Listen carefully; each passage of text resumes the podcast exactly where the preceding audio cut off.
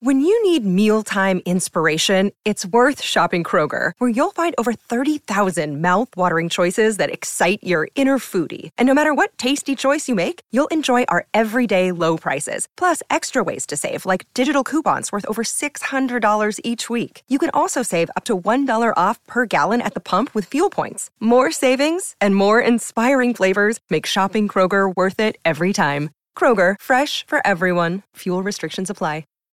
Hey, everybody, welcome to Trashy Divorces. Welcome back to yet another week of the trashiest breakups in the world. My name is Stacie. I'm Alicia. Alicia, who do you have for us this week and why? Holy catch. Y'all, Stacie and I are so excited. During the duration of season 10, at least, we're going to be dropping Wednesday episodes with the theme of Trashy Royals. Our first one premiered last week. We covered the path of La Peregrina, a jewel with 500 years of trashy history. The Cursed Pearl. The Cursed Pearl. And that got me really excited about Trashy Royals. And there is one of the trashiest, messiest royals that we have not yet even begun to discuss on Trashy Divorces. And I had to start with one of my favorites from the Grimaldi family, Princess Stephanie of Monaco, who literally ran away and joined the circus. It's true, she did also moved in with Rob Lowe after one night together. So it is a delightful journey of some messy, messy trash candy. I feel like Rob Lowe moved in with her. That is that's actually more fair of a point. Stacie, who are you covering this week?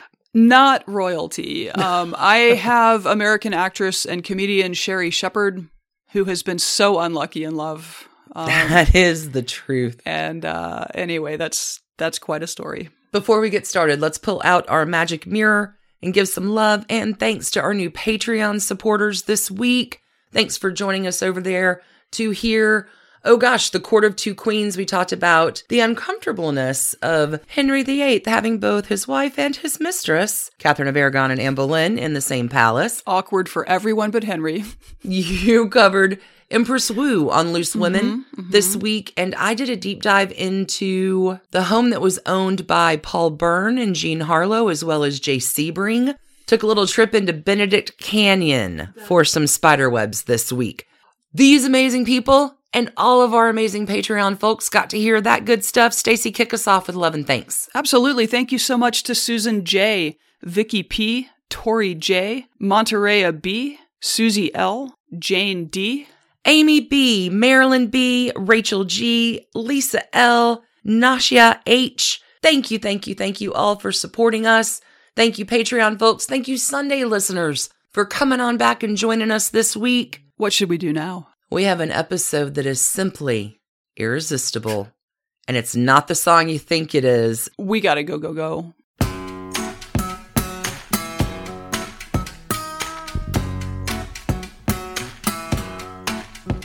Alicia, you have a surprisingly contemporary ish Trashy Royal for Trashy Royals this week, do you not? I do. I have a royal of the trashiest and messiest order. Like we hear a lot about those Windsors. Those Windsors, not those other Windsors. No, yeah, those Windsors, not definitely not the other ones. Nobody talks not, about them. Not Bob and Julie Windsor down the street. we have not yet spent on trashy divorces any time on the Grimaldi family. So I wanted to give them a little time to fester in the trashy sunlight, and there is no better way to start than with Her Serene Highness, HSH, Her Serene Highness, which is how it is in Monaco. Oh, where I wanna wanna go. Princess Stephanie.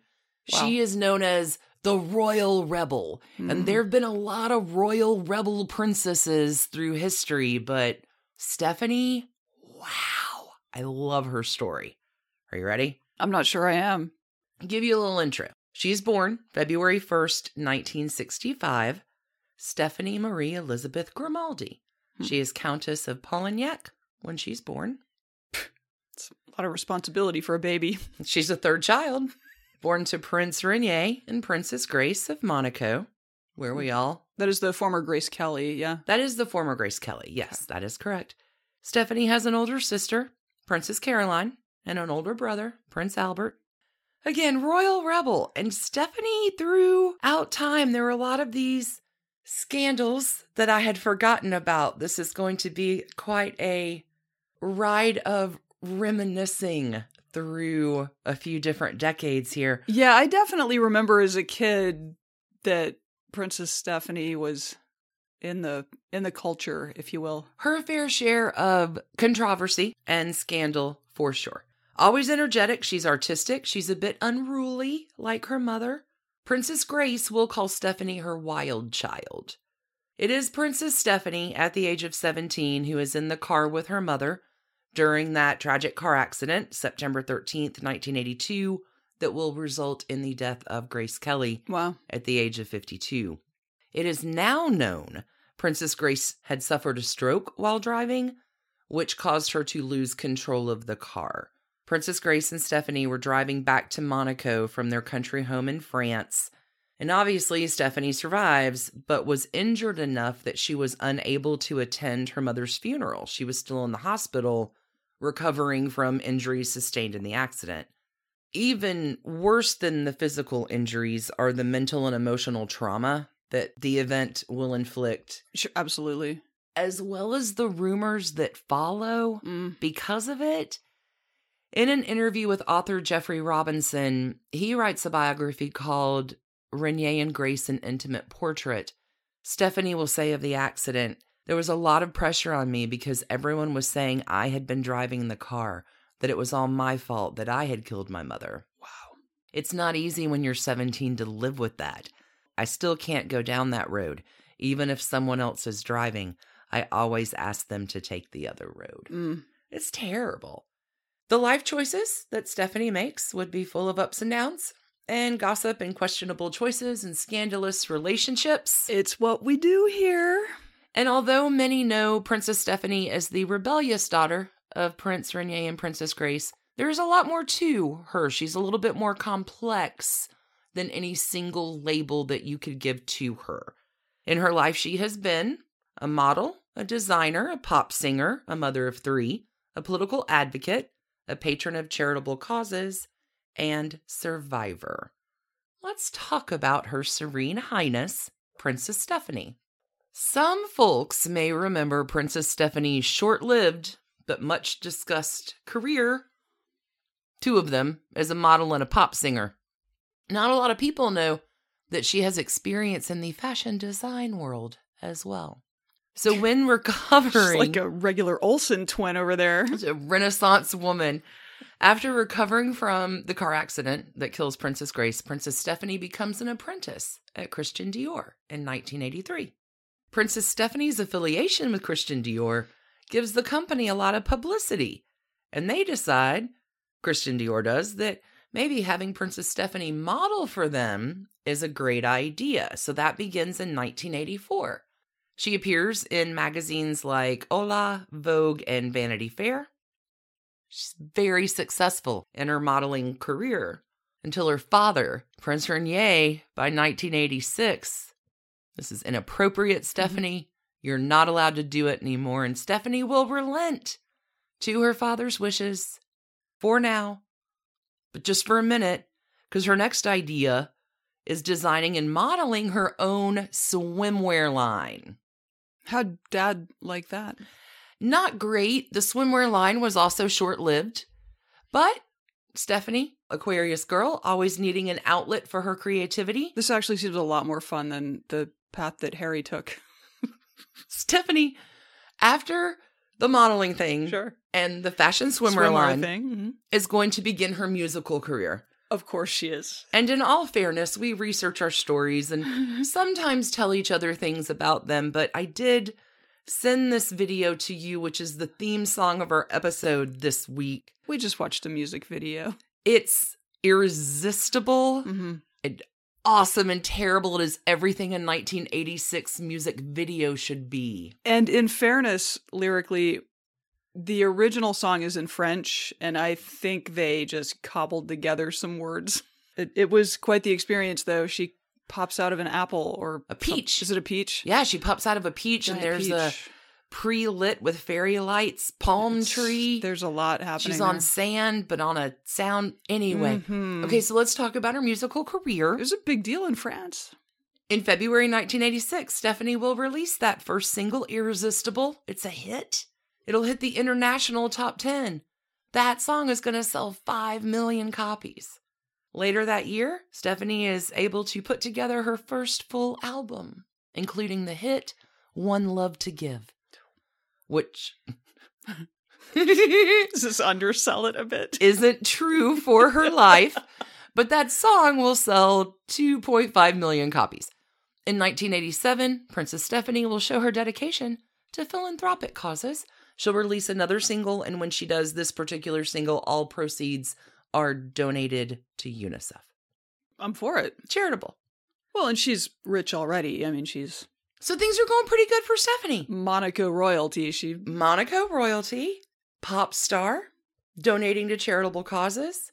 So, with her musical career and her love life going great, a 22 year old Princess Stephanie now decides it is a fantastic time to move to Los Angeles with her twice divorced club owner boyfriend. Cool, cool, cool. 35. Uh huh. His name is Mario Oliver. Mm. Now, the not great thing about Mario, he has previously been convicted of sexual battery of a 19 year old. Hmm. Success does not come easy in LA for Princess Stephanie.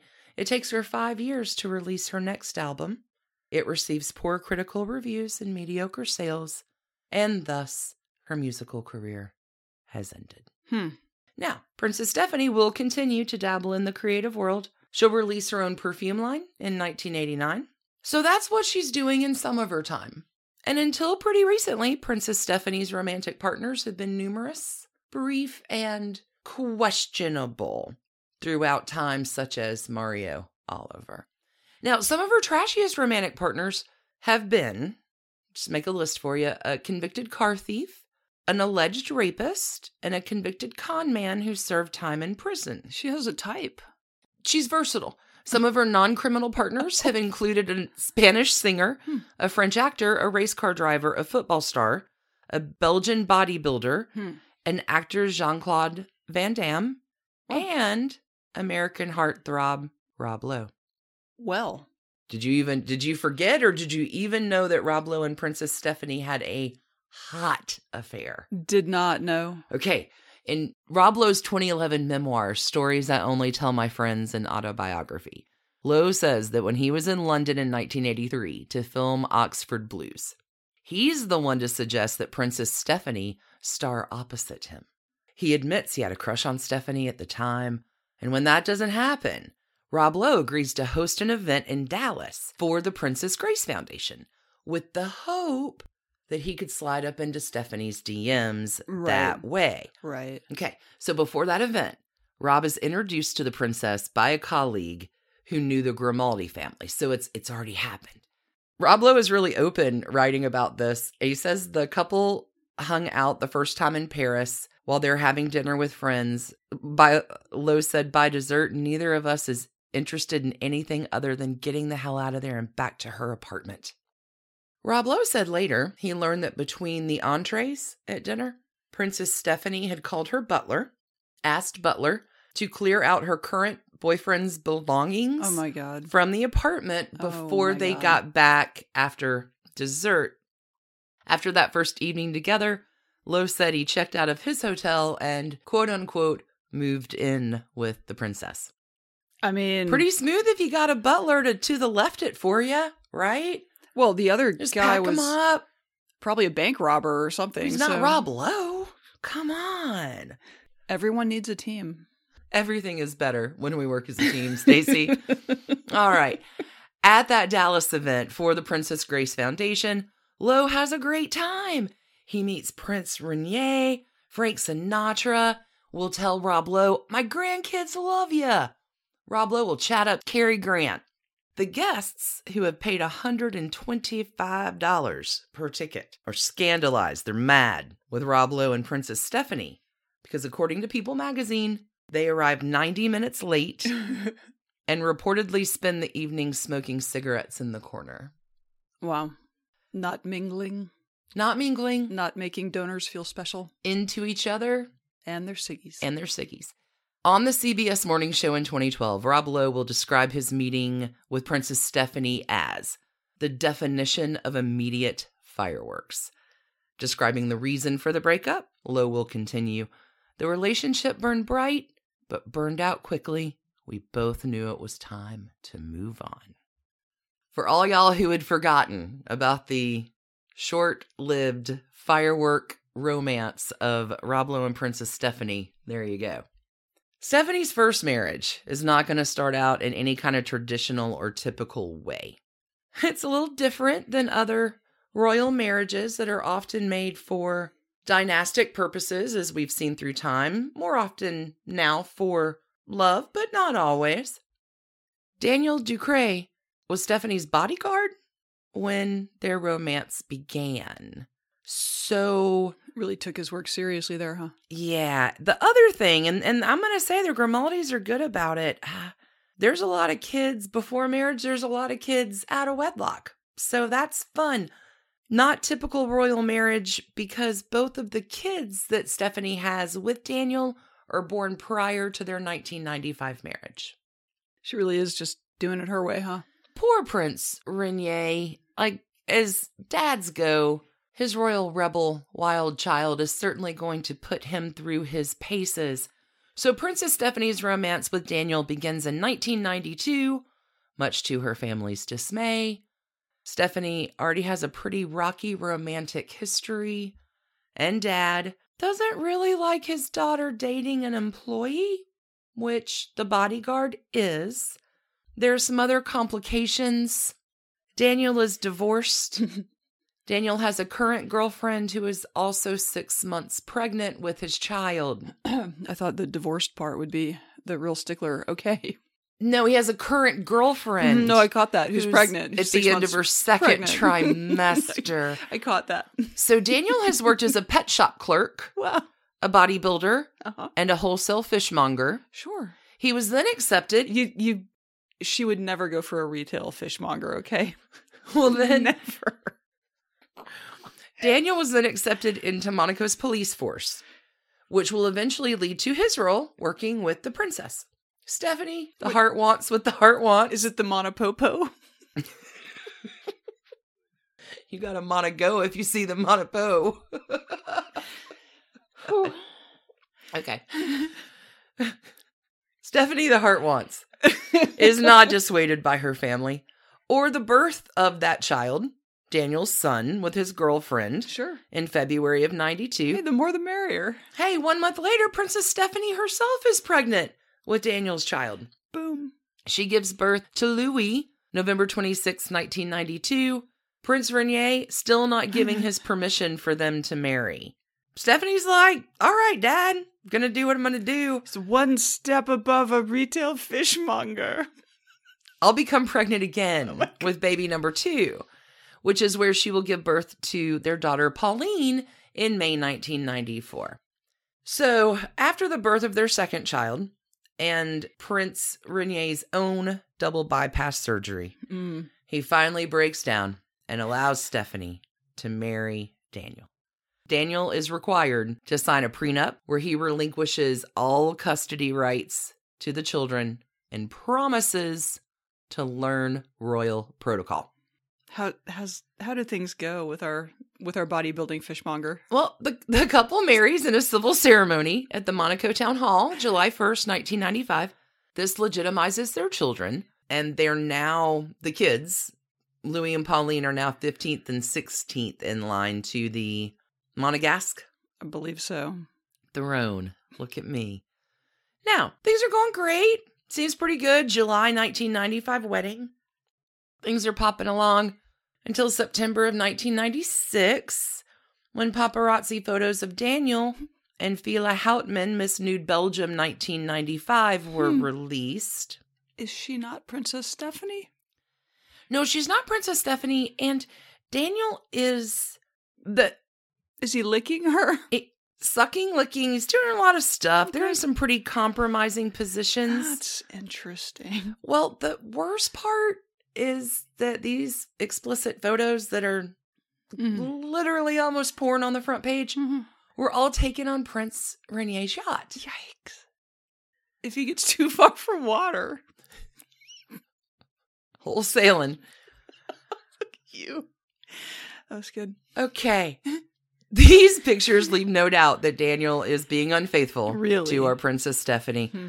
Like one year into the marriage. So Who'd have divorce. thought. Who would have guessed? Divorce is the most obvious choice. Prince Rainier not only has Daniel banished from the palace, but all of Monaco. you can never come back to the country. I love this story. It Oh has God. everything. Their divorce is final in October 1996. And he just can never return to Banished. I Monte- banish you. Monte Carlo is not your home. I banish you. Okay. Okay, now Stephanie still attracted to whatever type she's attracted to.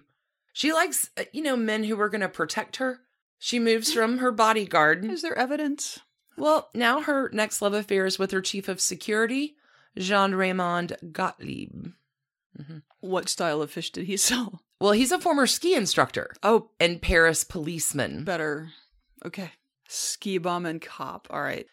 This time, Stephanie has gotten wise to the ways of her family. So Oh, is it her family that's at fault here? it's her, yeah, it's her family that's the problem. So she's going to keep it secret. Oh she's going to keep this relationship secret, which goes great until Until she becomes pregnant in late 1997, Steph. where Steph will refuse to reveal who the father is. now, those close to her knows that she's romantically involved with Jean Raymond Sure. And assume that he is the father, Of course. but that was never officially confirmed. Allegedly. I'm just not going to tell you who the daddy is. Shh. keep it secret. Keep it safe. Your father is the king. He can like hire a private investigator, you idiot. Uh, we're not even in the best part of this story. On July 15th, 1998, Princess Stephanie will give birth to her third child, a daughter she names Camille Marie Kelly. She just keeps it quiet. Doesn't tell Camille is how that would be said. No, and, she, and yeah. yeah, but Camille. Princess Stephanie declines to provide a father's name oh on Camille's birth certificate. Wow. Now, although it has never been confirmed by the palace that Jean Raymond is Camille's father, Camille has recently posted pictures on Instagram of her and Jean Raymond Happy Father's Day. with the hashtag like father, like daughter. Yeah. Okay. Now, since Princess Stephanie and Jean Raymond Uh-huh. have not married ever, Never even met. Camille is not in the line of succession. Okay. Okay. So let's check back in on Papa Gonna Preach. Because Prince Rainier Mm-hmm. is more than a little irritated and peeved by Sure. Stephanie's behavior. Hard to imagine. And now orders Stephanie out of Monaco. Wow. Mhm. So Stephanie's going to take her three kids Mhm. to a ski resort in the French Alps. You don't say. And it's not long before she falls in love with a Corsican bartender who works in the ski resort. Thank you for saying Corsican bartender because Wait, Princess Stephanie is so in love that she'll even wait on tables at the time when he gets busy at the bar. yeah, Yeah. that's what you do. Well, for this time, the more normal style of life really, really appealed to her. She liked it. But Corsican bartender out after about six months. I mean, easy to catch, hard to keep. Those Corsican bartenders. Speaking of easy to catch and hard to keep, Oh no. Let's let's talk about the best part. So Prince Rainier is relieved that Stephanie has moved past her bodyguard phase, right? But what comes next, I don't think even he could have predicted starting from a love of his. See, Prince Rainier loves the circus. Oh no. And in 1974, he will create the Monte Carlo International Festival. Okay. It's a big deal, a huge deal. Happens every January, with the exception of when it was canceled because of Princess Grace's death. It is the highlight of the January Monaco calendar. Prince Rainier serves as honorary ringmaster until he dies. It is the allure of the big top and the performers that will be responsible for Princess Stephanie's next few relationships. God. In 2000, Princess Stephanie falls in love with the Swiss circus owner and elephant trainer, Franco Knie. Who among us has not? At one time or another. Been in love with a circus owner and elephant trainer. Princess Stephanie originally meets Franco when she will present him with the prize for Best Animal Tamer in 1997. Franco is a decade older than Stephanie. He is also, remarkably enough, a sixth generation circus elephant tamer. Family's got to do something to make a living, I guess. Well, while this relationship was not ideal for a variety of reasons, one of the larger ones is because Franco is already married to a lady named Claudine, Hmm. who will reportedly suffer a nervous breakdown after being dumped for Princess Stephanie, and Claudine refuses Franco the divorce that he wants. Franco goes one further and only makes the affair public when he announces he is going to divorce his wife to be with Princess Stephanie. It is no exaggeration or joke when I tell you now that Princess Stephanie's next move was to pack up her three kids, ages 9, 6, and 3, and travel with the circus. Her daughter Pauline loves the circus so much that she is incorporated into the act. She literally ran away and joined the circus. She ran away and joined the children. circus. Okay. And while this may sound romantic, Does it the relationship will end really? the next year. And as you may imagine, her children's education was difficult while traveling, you know, with the circus. you just train them to be carnies. It's fine. Well, you know, it wasn't exactly posh like they were used to at the palace. Franco also is having some difficulty obtaining his divorce from Claudine. Hmm. So Steph and Franco break up in 2002. Steph and her kids wave goodbye to the big top, Hmm. Return to the palace. She's allowed back in Allowed Monaco again. All right. The prodigal daughter and grandchildren. Now, we're going to give an adjective to a year. The year would be 2003 and the adjective would be trashy. Cool. If not trashy, messy. Okay. 2003 was a messy year for Princess Stephanie.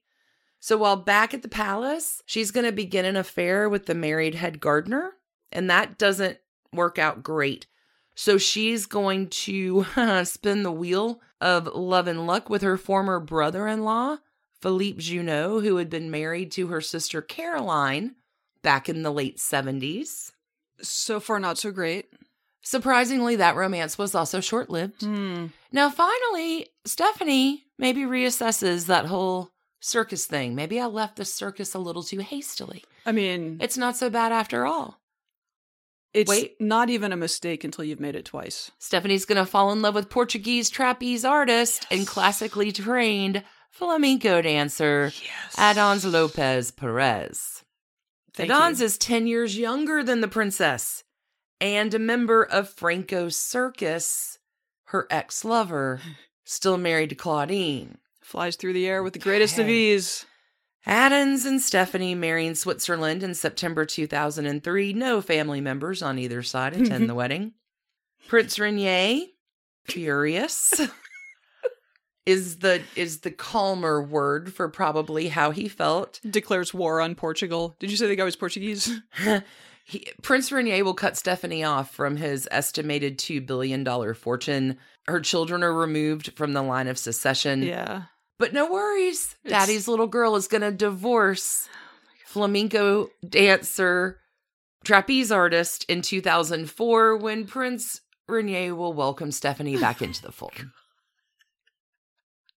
Not to be outdone, you gotta love a sequel. Summer 2004, German newspapers report seeing Stephanie with her ex husband Daniel again. A The fishmonger? the fishmonger, yeah, comes back in the picture. Stephanie's also reportedly romantically involved with the married croupier at the Monte Carlo casino. Man. Oh, then there's another bartender, followed by a French actor.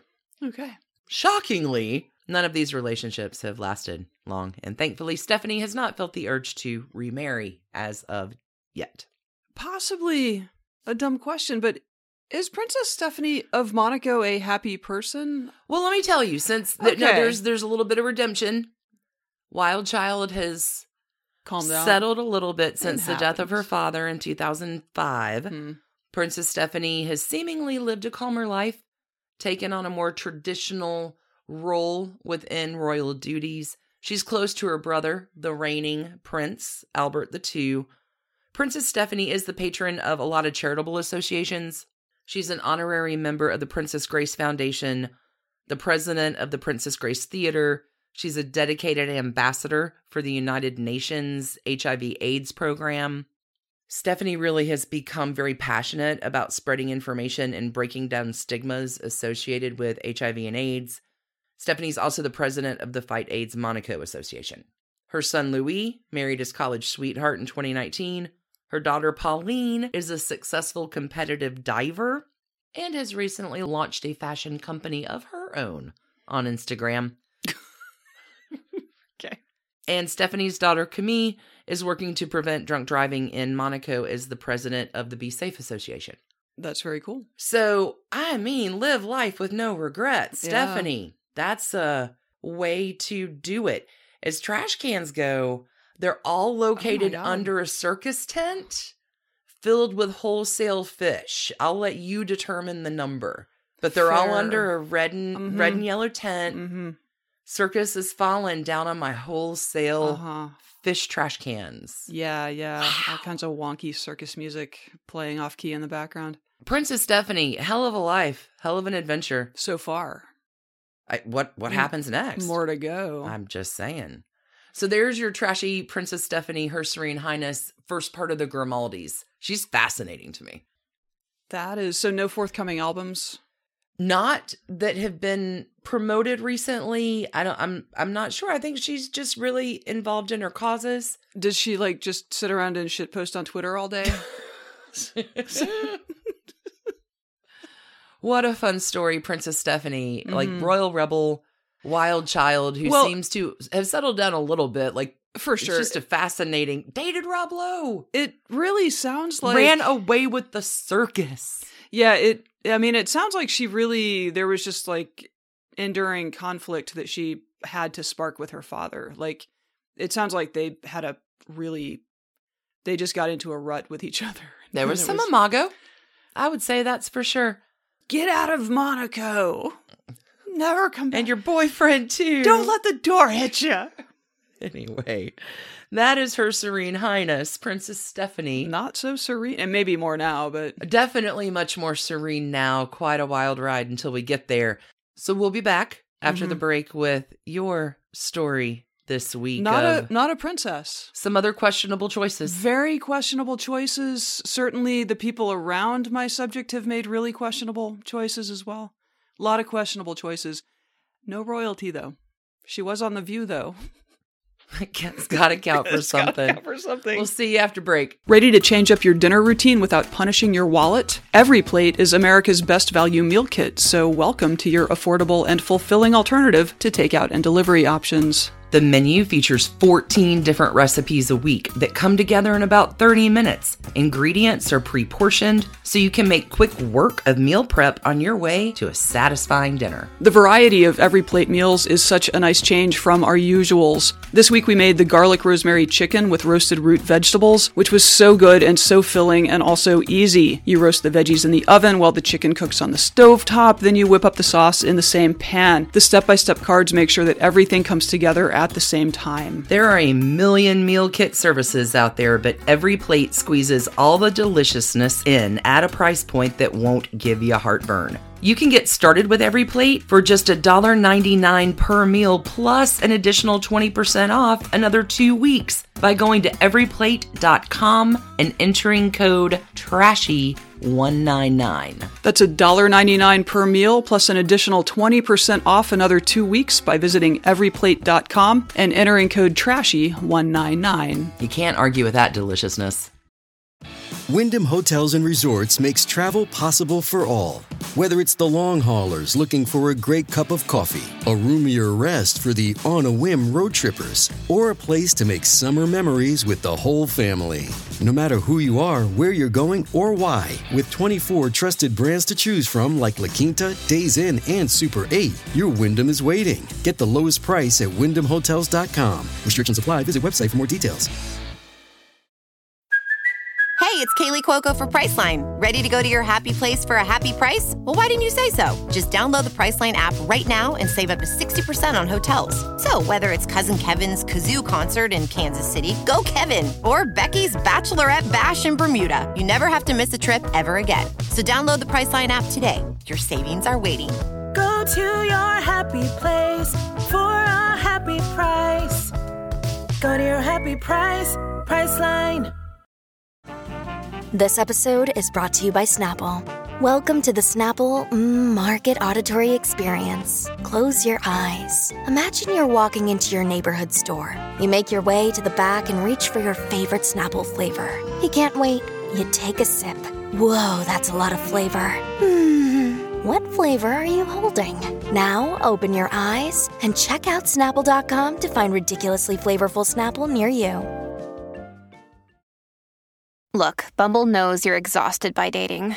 All the must not take yourself too seriously and 6 1 since that matters. And what do I even say other than hey? well, that's why they're introducing an all new Bumble with exciting features to make compatibility easier, starting the chat better, and dating safer. They've changed, so you don't have to. Download the new Bumble now. Thank you, Skillshare, for sponsoring Trashy Divorces today. It is so easy to create something meaningful with Skillshare's online classes. Skillshare is a learning community that offers membership with meaning, allowing you to find inspiration and learn how to express your creativity.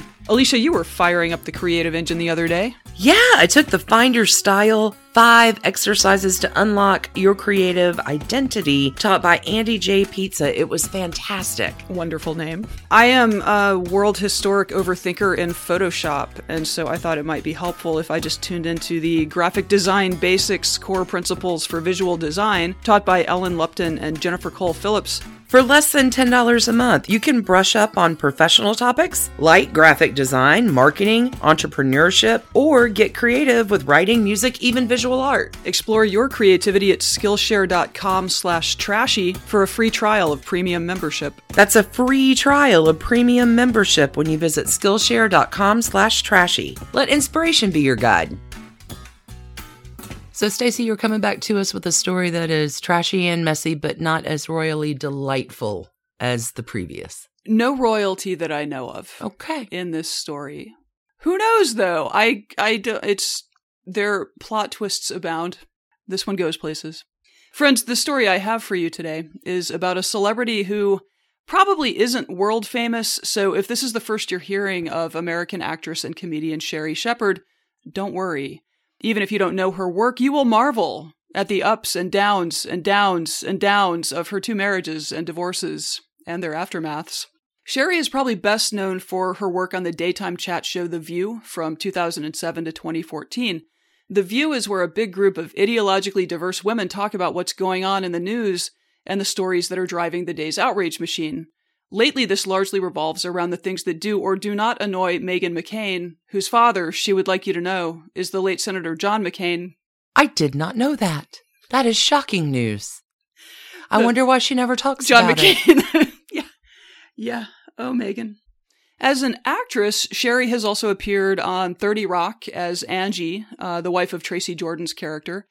She played Daphne, who ride shares back to New York with Marshall in the last season of How I Met Your Mother. Marshall picks the music. Yup. And she had early roles in sitcoms like Suddenly Susan, Everybody Loves Raymond, The Jamie Foxx Show, and starred in a sitcom called Less Than Perfect from 02 to 06. So No, she's very familiar. very familiar, probably mostly to American audiences. Anyway, so those are some of the highlights of her resume, but I think her actual life and career are a little more typified by her first experience as a working actor. In 1995, she landed a starring role on a not long for the world WB sitcom called Cleghorne. Never heard of it. Never heard of it. Here's what she told Ebony about this experience in 2018. Quote, that was the first job that I booked, and I was still a legal secretary. My agent told me, You can quit your job. I had that big break. And then it was canceled. Oh, I lost my apartment. My car was repossessed, and I was homeless for a year. I slept on everybody's couch. In this business, it's very uncertain. You can be working one day and not working the next. That's tough. That's really tough. And that, I feel like that is sort of the pattern of much of her life. great things happen, but something else blows up in response. Sherri's second divorce custody fight in particular is completely wild. So let's uh, let's work our way there. So Sherri was born in Chicago on April 22nd, 1967. Oh, she's an Aries. I was just about to ask you. Aries Taurus cusp. Yeah, cusp of power. Cusp of power. It's tough. She's the oldest of three daughters, too, so she's like the big sister. I know this is something you can relate to. Her father is a church deacon, and when she was a kid, Sunday was family day, and it was at these Sunday evening family talent shows that Sherri first learned that she had the capacity to make people laugh. When she was in her teens, her parents' marriage collapsed, and at 17, she and her mother moved to Los Angeles after that divorce was concluded. She ended up in a decent job as a legal secretary in Beverly Hills, but like many 20 somethings, she was pretty bad with money and spent that decade of her life in and out of financial crisis. At the same time, her mother's health was deteriorating, and she would pass away in 1991 when Sherri was like 24 or 25. Oh, that's sad. I know this, it strikes me as an incredible amount of just having the rug pulled out from under her at a really tender, like finding your way in the world age, and that really sucks. Also, during this period, she went out with a bunch of coworkers to a comedy club one night and was just like joking around with someone in the audience before the show started. And this woman that she's talking to says, You can do that. You can be on that stage doing that because you're funny. And like, again, her whole life, like she'd been making her family laugh, whatever. So like it kind of stuck in her head. And after the show, she hung out and was able to talk to comedian Eddie Griffin, who had just, you know, come off the stage and asked him for any advice. He told her to just get on stage. And when she said that scared her, he said, well, do it scared. Yeah, do it scared. So if you were hoping for a life lesson for today, Do you're it welcome. scared. you can do hard things. Go ahead and try. Mhm. Yep. Mhm. She started taking classes for comedy and acting, and uh, even in that bleak time after Cleghorne was canceled, she continued developing her stand up, which was both an escape for her and was, you know, good. So doors, in the slow and steady way they do, opened up, and she got back on her feet and situated into her career. She also found love. Oh my. She knew her first husband, Jeff Tarpley, from the LA comedy circuit. Sherri told HuffPost in 2011 When I planned my wedding the first time, my ex husband and I, we were both struggling comics. I had a TV show that had gotten canceled. Basically, I rented a wedding gown. The reception hall smelled like feet. Seriously, my bridesmaids brought 20 cans of Glade air freshener and made everyone wait because they had to spray it. We had a cake that was made out of foam, and it was like a cake you couldn't cut into. It was really, really done on the cheap. That's a trashy wedding. it's a trashy That's a wedding. very different focus than what we normally do, but I love it. we both grew up in Alabama. It's oh, I that is a par for the course. we would have been right there spraying the glade, Oh. babe. yeah. She and Jeff, whose birthday is August 4th, 1966, so I guess a Leo, Leah. they knew they wanted kids, but this was going to turn out to be less easy than they had hoped. Sherri went through two years of fertility treatments. She says, shots in my butt, shots in my stomach, a little surgery, Oh. uh, before she became pregnant with twins in 04. The story gets a little tragic, so I'm going to slide this joke in while it's not in poor taste yet. Sherri told People magazine, quote, We used our American Express card to pay for the entire thing. Not only did we get a baby, we got double mileage points. Oh my god. So there was a miscarriage at 11 weeks. Oh no. Um, only one of the twins. Anyway, the second arrived at 25 weeks, which is way, early. Yeah. So their baby, uh, who did survive this and like is doing fine now, to be clear, was born weighing just one pound and 10 ounces. That's a preemie. Yeah, he had a host of serious medical problems that left him in the NICU for three months. There was a hole in his intestines, there was bleeding in his brain, and an artery near his heart wasn't working properly. I mean, he was just so early. It was a very terrible time, right? Sounds like. Mm-hmm. And of course, when it rains, it pours. So, as Sherri was white knuckling her way through her newborn baby's long hospitalization, she learned that Jeff Tarpley was having an affair. No. Oh, yes. Oh, yes. Oh, that's oh, dirty, yeah. man. She lands a show, she quits her job, and the show gets canceled. And yes, it's like I said. Adding insult to injury, he and his mistress would soon have a baby together. no.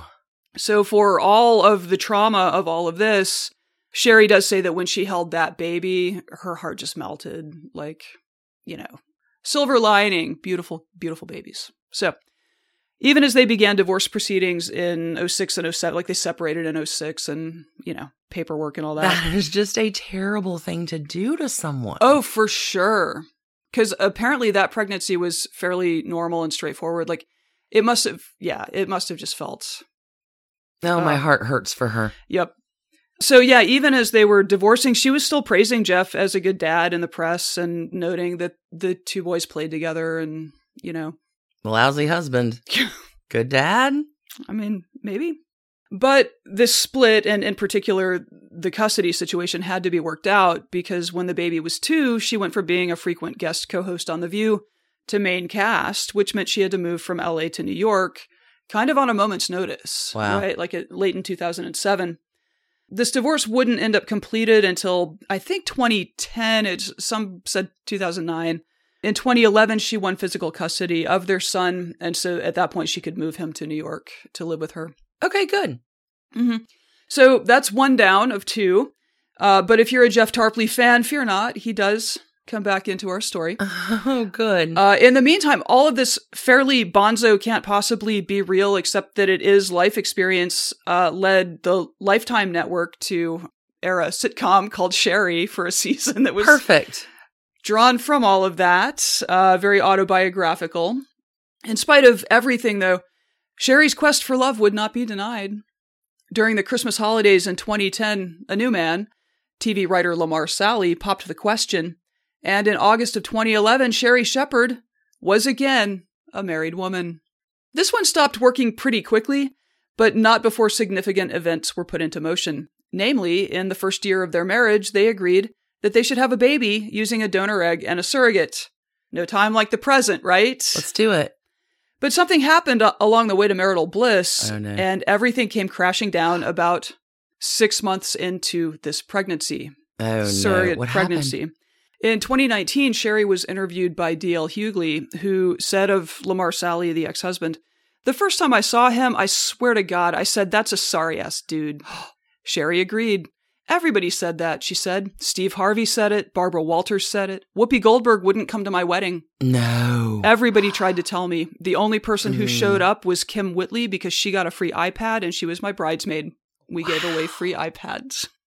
So she sort of explained this, like how she ended up married to him, by talking about how lonely it was to be in New York because at this point, she still didn't have custody of her son.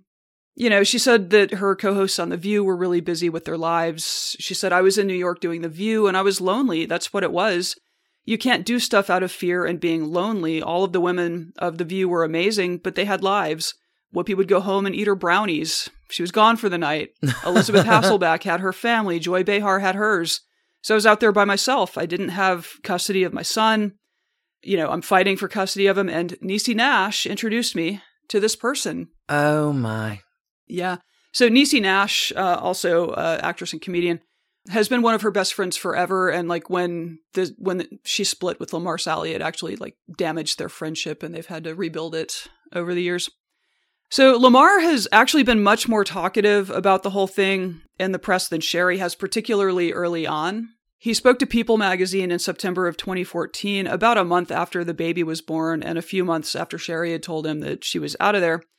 He said that when they decided to use a donor egg and surrogate, Sherri told him, I'll love the baby like it's mine. And then she completely blindsided him with, like, hey, I want a divorce. Mm. He also maintains that she never indicated that she didn't want the baby, which is important because Sherri didn't just want to divorce Lamar. She wanted to sever all ties to Lamar, including by not co parenting with him. To achieve this, she challenged the surrogacy contract in court and sought to have her name removed from the baby's birth certificate. Really? hmm She was adamant enough about this that when the baby was born, the surrogate's name was on the original birth certificate. So when Lamar moved from New Jersey, where they lived together, to California after they broke up, authorities in California tried to go after the surrogate to get child support for the baby, which is definitely not how that is supposed to work. Not at all. Not even a little bit. So this ended up in Pennsylvania courts. I think that's where the surrogate lived. Kind of became a groundbreaking case there. Uh, late in 2015, the Pennsylvania Appeals Court ruled that Sherri is legally responsible for the child. and that she must pay child support to Lamar. That makes sense. hmm She'd been paying $4,100 a month and she had hoped to end that. Again, like, I don't know what happened, but she wanted nothing to do with this guy. Like, she. Yeah, I'm curious about what he really did. It's a very interesting ruling because it maps to a situation that a lot of men have experienced where they learn or grow to suspect that a child they're supporting after a divorce is not genetically theirs. Right. And there have been cases where a purported father attempts to be relieved of child support, arguing that he was defrauded by his ex. But courts are loath to create a situation where a kid could end up homeless or hungry for lack of support. It is almost, although not completely, impossible to prevail in cases like this. And in cases where a would be dad has one, the impact on the kid is just, it's just pure cruelty. Like, all of this is, is very tough stuff. Um, I'm not blaming Sherri Shepherd for, again, I don't know what happened in that marriage, but she very clearly just was like, Needed a line drawn. Yeah. Yeah. ah, and one more thing in the life of Sherri Shepherd. Jeff Tarpley popped up again in Oh. 2014, just before all of this other drama. Like she had not yet kicked Lamar Sally to the curb. He pops up and goes to court in Los Angeles in April and is like, I need an emergency custody modification. Um, she is a workaholic who is neglecting our son, and he must be transferred to me immediately, and she can't see him until this court rules. The judge was like, Yeah, that's not gonna happen, actually. But there was uh A little dust up. there was a dust up. There was a hearing in July, which was right in the middle of all of this. Again, Sherri Shepherd Unbelievable. rains, it pours. So when she came out of the courthouse that day, the judge had found nothing to support Jeff's claims.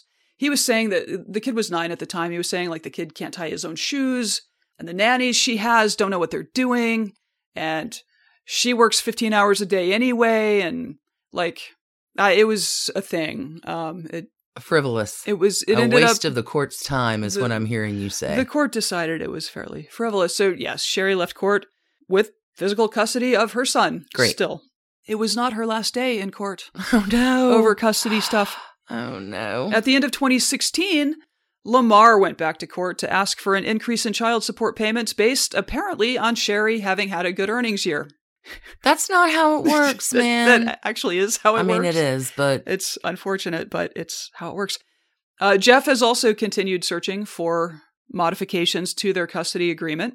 And in December of 2018, he was able to gain more time with his son, which is like completely commendable.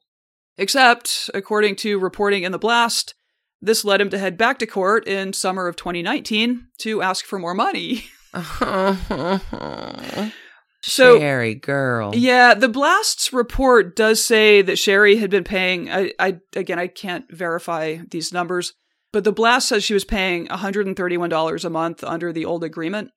Which, if again, I mean, if he was barely parenting at the time, Perfectly that fair. makes sense. So, if he is taking on more parenting, that does cost more, and where one spouse is considerably higher earning than the other, I mean, this is normal, but still, it seems that what Sherri Shepherd never wanted in her life, and what she explicitly tried to avoid with husband number two, was a couple of decades of bouncing through courtrooms, fending off exes who want a bigger cut of her earnings. But that is where she has found herself, for good or ill. It sounds like mostly ill. I mean, I, this the second marriage. I'm deeply curious. That is terrible. I don't know how many trash cans this one gets. I'm just pretty sure that they all go to the ex husbands, who will apparently be squabbling endlessly for ever larger pieces of them. Ever and ever and ever. Yeah. That's a bad picker. It's a, yeah, it's a bad picker. Yeah, that's so weird. It's so unusual to see a custody fight where the woman in a hetero couple is is seeking like to get removed from the parentage. Um, I think that's what makes that one It is, particularly it is different. so, anyway, that is Sherri Shepherd. Don't get married again, Sherri. just just date. Maybe talk to Trashy Divorces. Hmm. Maybe uh Reach out. We can we'll help. we can help. Well done, Stacie.